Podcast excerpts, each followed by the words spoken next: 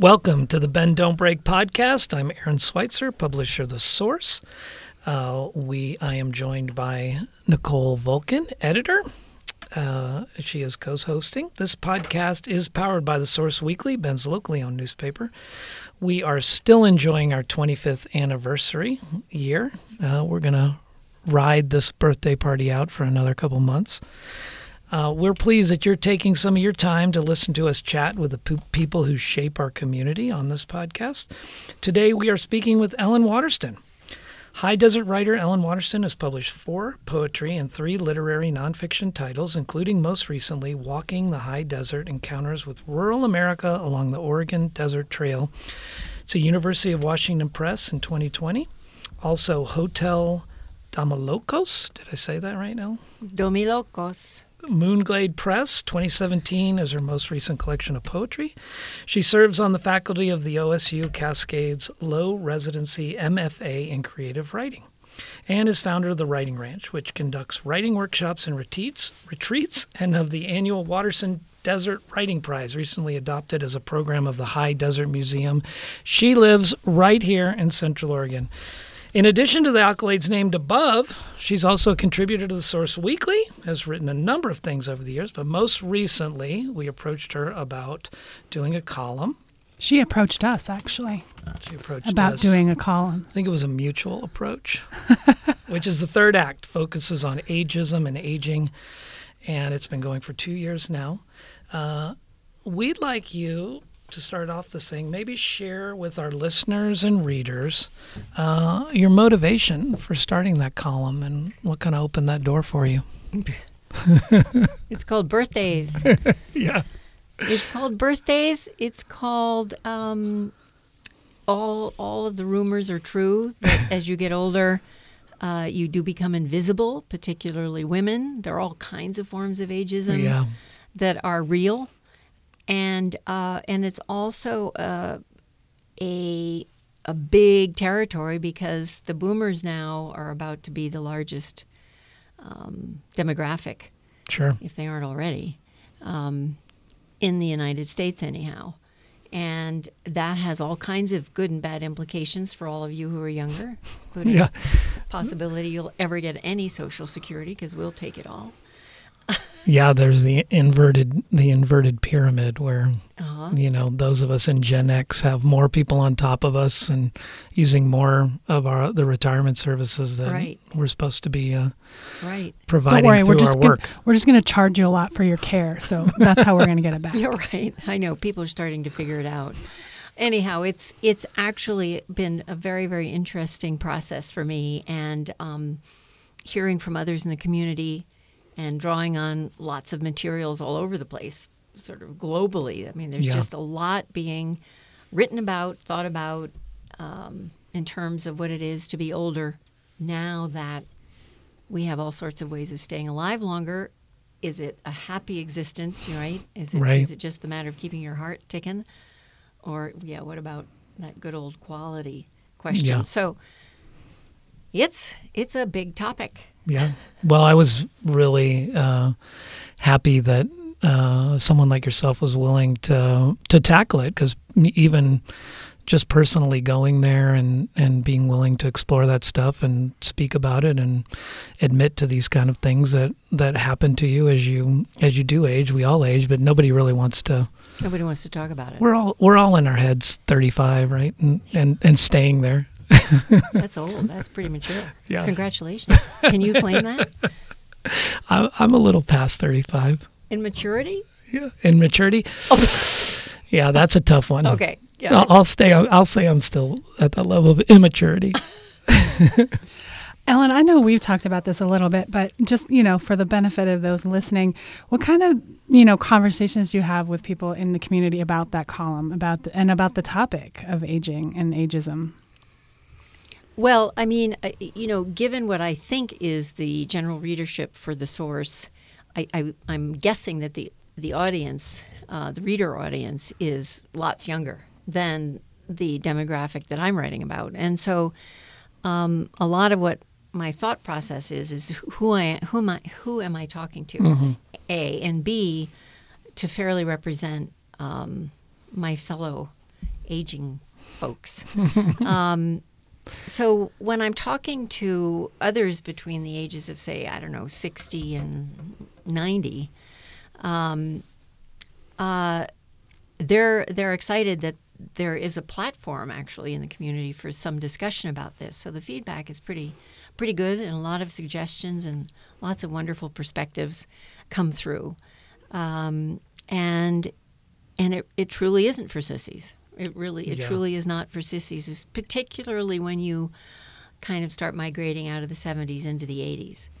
Um, and uh, and you know there I, th- I also feel that we understand that you become a bigger target i think that's generally accepted both for health challenges so, sort of uh, grandchildren children issues in some cases even parents still alive um, so certainly people in their 60s are experiencing that sometimes so it's just an extraordinarily challenging time as though any other Yeah. sort of decade or, or age period in your life isn't Yeah, I mean, you really go deep in the column for those who haven't checked it out yet. I mean, you talk about some really kind of heavy topics, you know, of course, like loneliness, you've talked about Sex. just sex.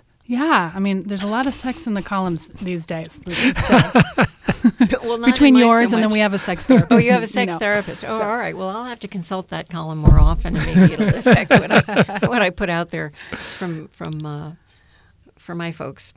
What kind of research do you do for these columns? I know you spend a lot of time thinking about the column and um, and crafting it. So, you know, what does that look like for you in the back end?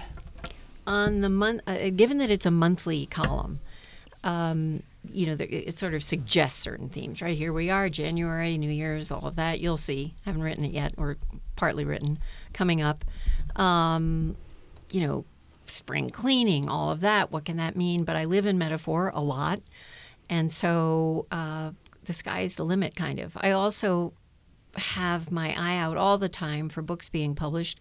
Local people are sending me books that they, together with other people their age, have created. Perspectives on cool. aging. Yeah, Yeah. it's very, very interesting. Lots of people are just trying to wrestle with, you know, what's it all about, Alfie, at this point? Um, Yeah. How do we ha- stay on purpose? Do we care? Do we just kick up our heels? And even those options are very, very privileged, right? So, how do you embrace the full spectrum? But uh, yeah, lots of lots of uh, magazine articles, books, um, and watching some great examples of aging creatively and how, how they conduct themselves, how they how they remain active in the world, and kind of, as I say, on purpose.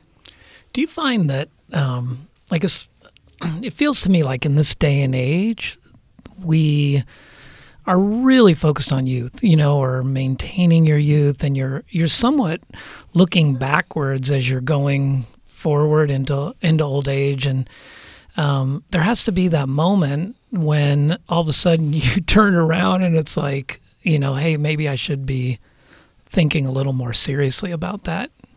Well, it's no accident that when the phrase old age is said, just as we just heard, there's a drop in the voice old age. When we talk about old age, Yeah.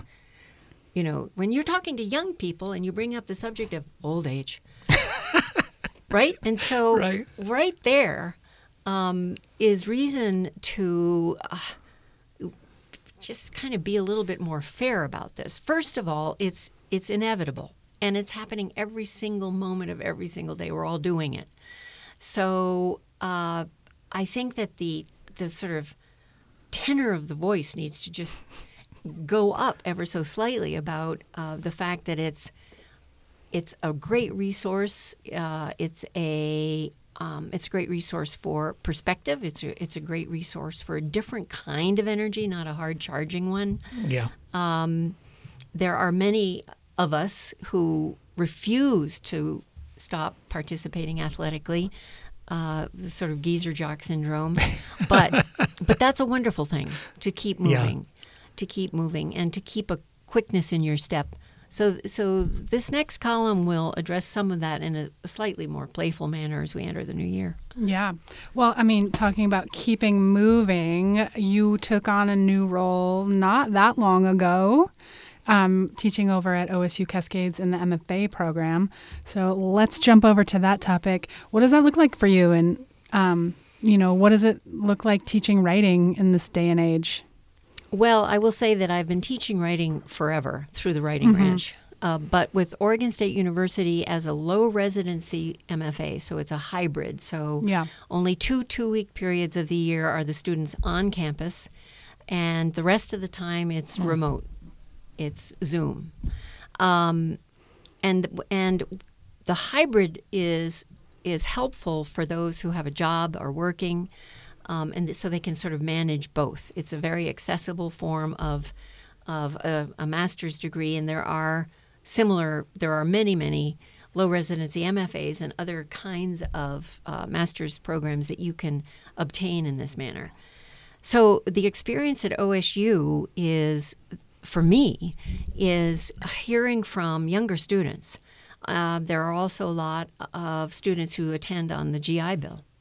So they've come from a military experience and now are seeking to move into another direction and or complement what they're doing.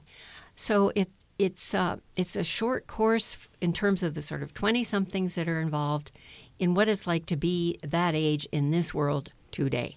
And again, you talk about not for sissies. It strikes me that the twenty year olds are, uh, you know, they're just trying to keep their balance within a world of, as we've all heard about it, right? The social media, the the attacks on on privacy. You know, how do you stay with it and not compromise that? Um, just what they're fed online all the time, all the time. How you uh, know who you are, and this started right in middle school for this group, or no, even before, right? Because they're the digital generation. Yeah, right. So they they have been told who they are and and their position in it through social media for a long time. And so as they're trying to in in the case of the younger students put some of this on paper, on the page, uh, which feels sort of archaic and old-fashioned in a way, right? A manuscript. Yeah, that's what I was going to ask. Like you're teaching them to write when they've been doing with their thumbs, you know, since they were, you know, four. Yeah. So the, how how much does that change the way their their discord is and what they're thinking about when they're thinking about quote creative writing? Well, what's wonderful is that some of the language, some of the elasticity of language, and some of the shortcuts that mm-hmm. have been created make the writing very peppy and exciting. Yeah. Oh, So that's not a terrible thing. yeah. The other is that this format of writing a manuscript, which is what happens on the way to the thesis, right? Right. On the way to getting the, the degree, um, is that it's it's a re- the requirement is to s- sort of pause and reflect. Uh, not that everything being written is a memoir, but frequently there's a lot of memoir work, uh, and it could end up being historical nonfiction or a variety of different types of nonfiction, uh, or fiction or poetry. I mean, the the program offers a whole variety of approaches to creative writing. Uh, I think the the program itself, the faculty that's involved, is very very exciting. I think they need to uh, let the the community know uh, how exciting they are. Um, but as with many things at OSU Cascades, it's growing, and the excitement for students too is that they're helping shape that. They're helping shape what it is. So for me, it um, it is gives me great understanding of what it is to be coming out of the military, what it is to be a 20 something, what it is to be returning to education at a much Yeah. later stage. So, in that sense, the format of the program is very, very accessible and it brings a wide variety of students. I was curious just about like length because some of the most popular, you know, writings that we do are the really short things, um, you know, which is just like I have feelings about that. you know, we spent all this time writing these beautiful 1500 word features and then the the you know two sentence food stories is the most popular. So I was curious if you know um, if if you know if, if you found a difference in like people's capacity to write long format or anything like you know just what the the thinking of a young writer might be compared to someone who's been around in the game for a while.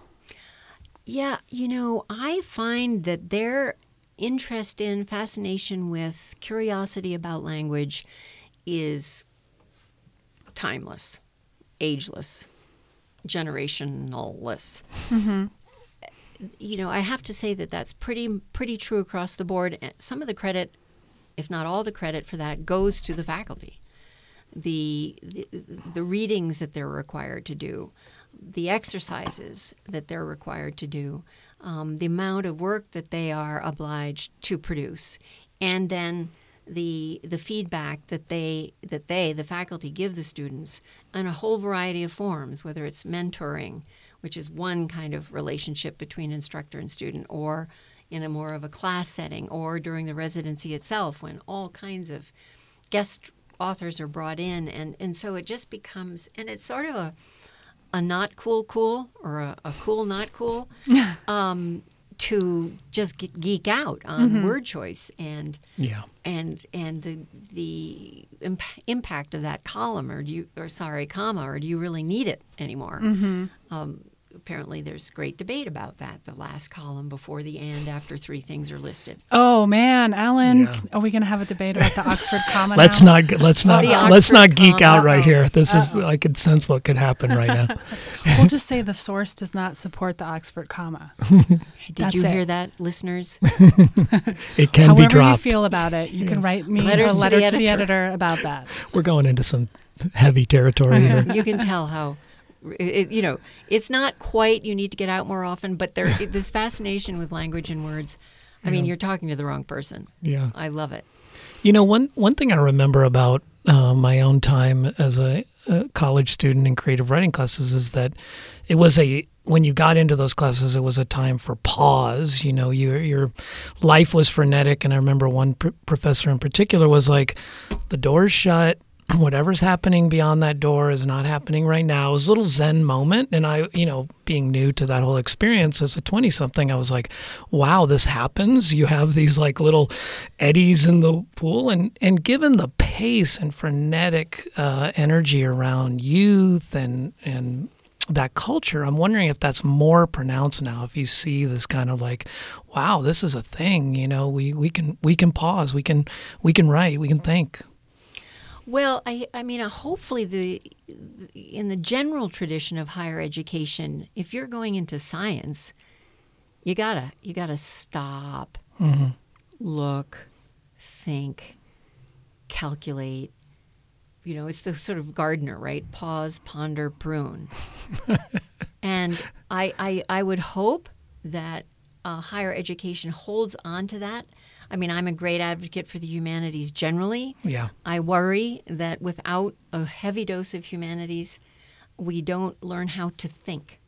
We don't. We learn. We learn how to operate. Right. You know, almost uh, sort of in a, in a formulaic or algebraic or I don't know what uh, mathematical terms that would be. You know, but um, I, I I am an enormous advocate for more humanities, and um, yeah. Uh, I think if you know how to write and think, you can you can survive almost anything. If you know how to write well and think well, you can survive Yeah. almost anything. Well, we wanted to talk a little bit about the Waterston Desert Writing Prize. I'm, I just, um, I wanted to back up on it. I've been aware of it, but just tell us a little bit about its genesis. Where, you know, how did this idea come about? Well, um, in 2002, um, this hen uh, on the other side of this mic hatched The Nature of Words. And um, that was a literary nonprofit that was a robust and exciting literary event in Bend, Oregon uh, for 13 years, let's say. And then, for a whole variety of reasons, it shuttered. And the endowment that had been created with the nature of words was um, something that would either sort of evaporate or it could be reconstituted in and around some other literary arts expression. So I thought, hmm, how about a desert prize? Um, now, the desert is my muse. I love the desert. I can't really explain it. Doesn't make a whole lot of sense to me in my sort of life cycle, circle, whatever. Uh, but so there, that that was that. So in 2015, um, after you know the nature of words had had truly ended its course run, um, the Waterston Desert Writing Prize was created. It was named Waterston because um, my actor brother Sam Waterston established the endow- the endowment originally, and ah, that got it. that Okay. moved to really launch this this uh, prize. Um, and so four years ago, the museum adopted it as a program, and which has has sort of given it um, a lot of gravitas and a lot more attention, and and and it's growing. This it's very very evident in this year's announcement for the prize. The submission period has just opened. It is open until spring. Uh, the the cash award is three thousand dollars. You also the winner also gets two weeks at Playa, an artist and scientist residency campus out on Summer Lake, which is a wonderful um, additional award. Speaking of stopping and writing and being Yeah. quiet, um, and the the purpose of the prize is to recognize and encourage writing about deserts anywhere and really quite freely interpreted as the prize matures. So, for example, would a coral reef, a dead coral reef, be evidence of a form of desert, desertification? Um, what about you know an emotional desert? We haven't gone there, but I think the those who are considering submitting should not feel confined to dry, sandy places. Wow, that's really helpful. that actually is really in- uh, just sparked a couple little things for me. Good. Yeah. So um, the the the desert, uh, you know, in fact or uh, figuratively, should be kind of sort of the subject and setting for that's sort of some of the language in in on the website that you will find uh, or the applicant will find um, on the High Desert Museum website, and um, it the great thing about nonfiction, and this is a nonfiction prize, not for fiction.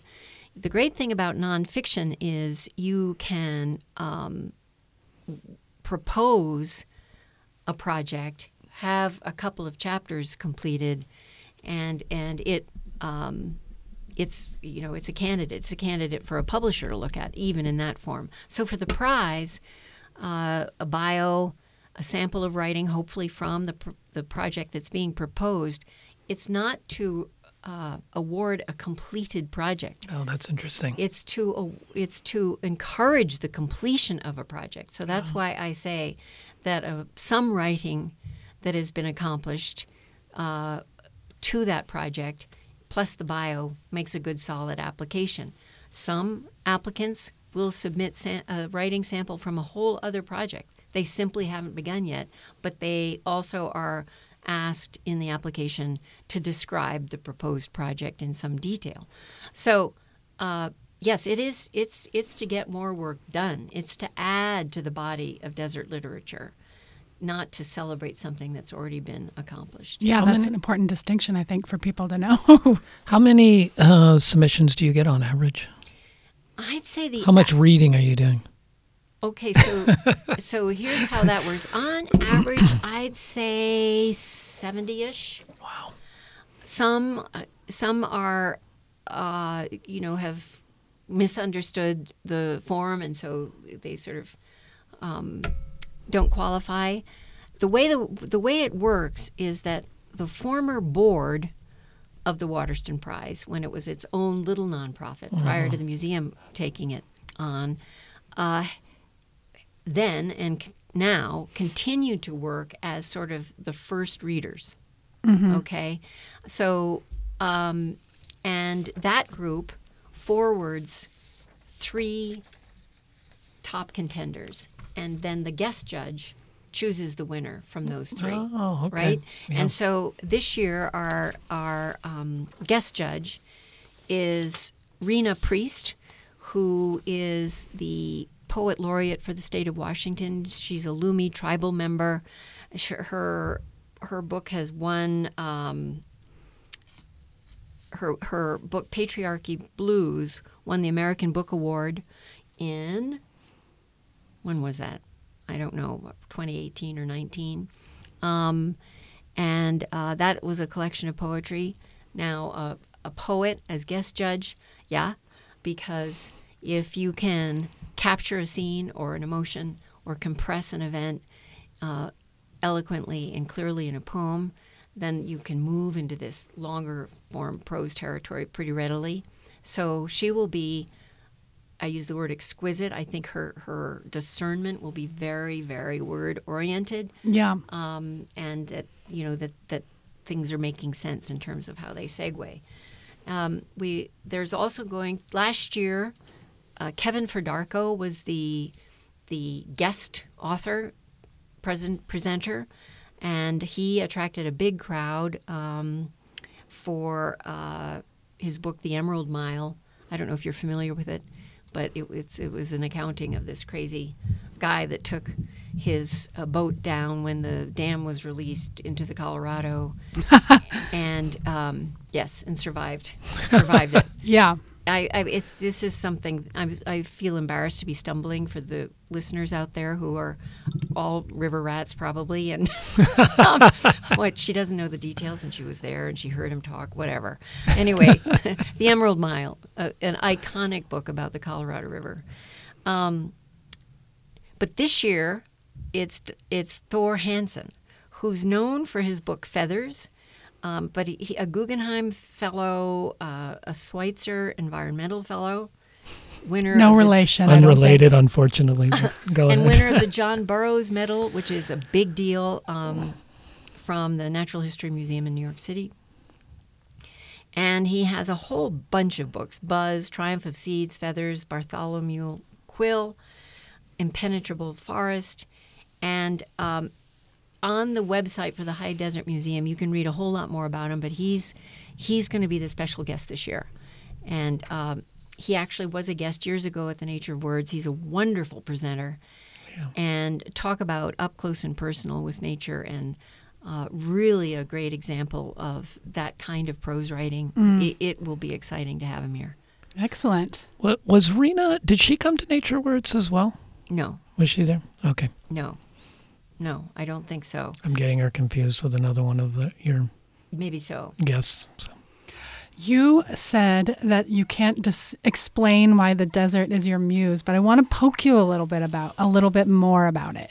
And I don't know if it means do you have a reading you want to read of your own about the desert or just, you know, is there is a little more you can give us about about why the I- desert is your muse? I think, I mean, I think we can all find it in other places, but for me, it turns out to be where uh, nature and man, or you know, the natural environment and and the impact of man, is is kind of on a level playing field. When I get way out in the desert, nature seems the biggest deal, and I love that feeling. And I'm lucky to have spent basically three decades ranching before becoming a townie. Um, and that, you know, to have one's life dictated by nature, basically, you know, when you cut the hay, when's the best time to calve. So you're not in the middle of a blizzard. In those days, we actually did have blizzards, not just up in the mountains. um, so I guess it was that experience, having that opportunity to uh, well, to realize that you can't ever know it. I mean, I don't know how if you can ever know one square foot of ground or each other, really. I mean, we, it's just attention. It's the invitation to pay attention and the patience of the desert. All, all you, you know, so many writers who write about deserts say kind of the same thing. Uh, it's a fascination. It's it's a space that is both liberating and humbling at the same time.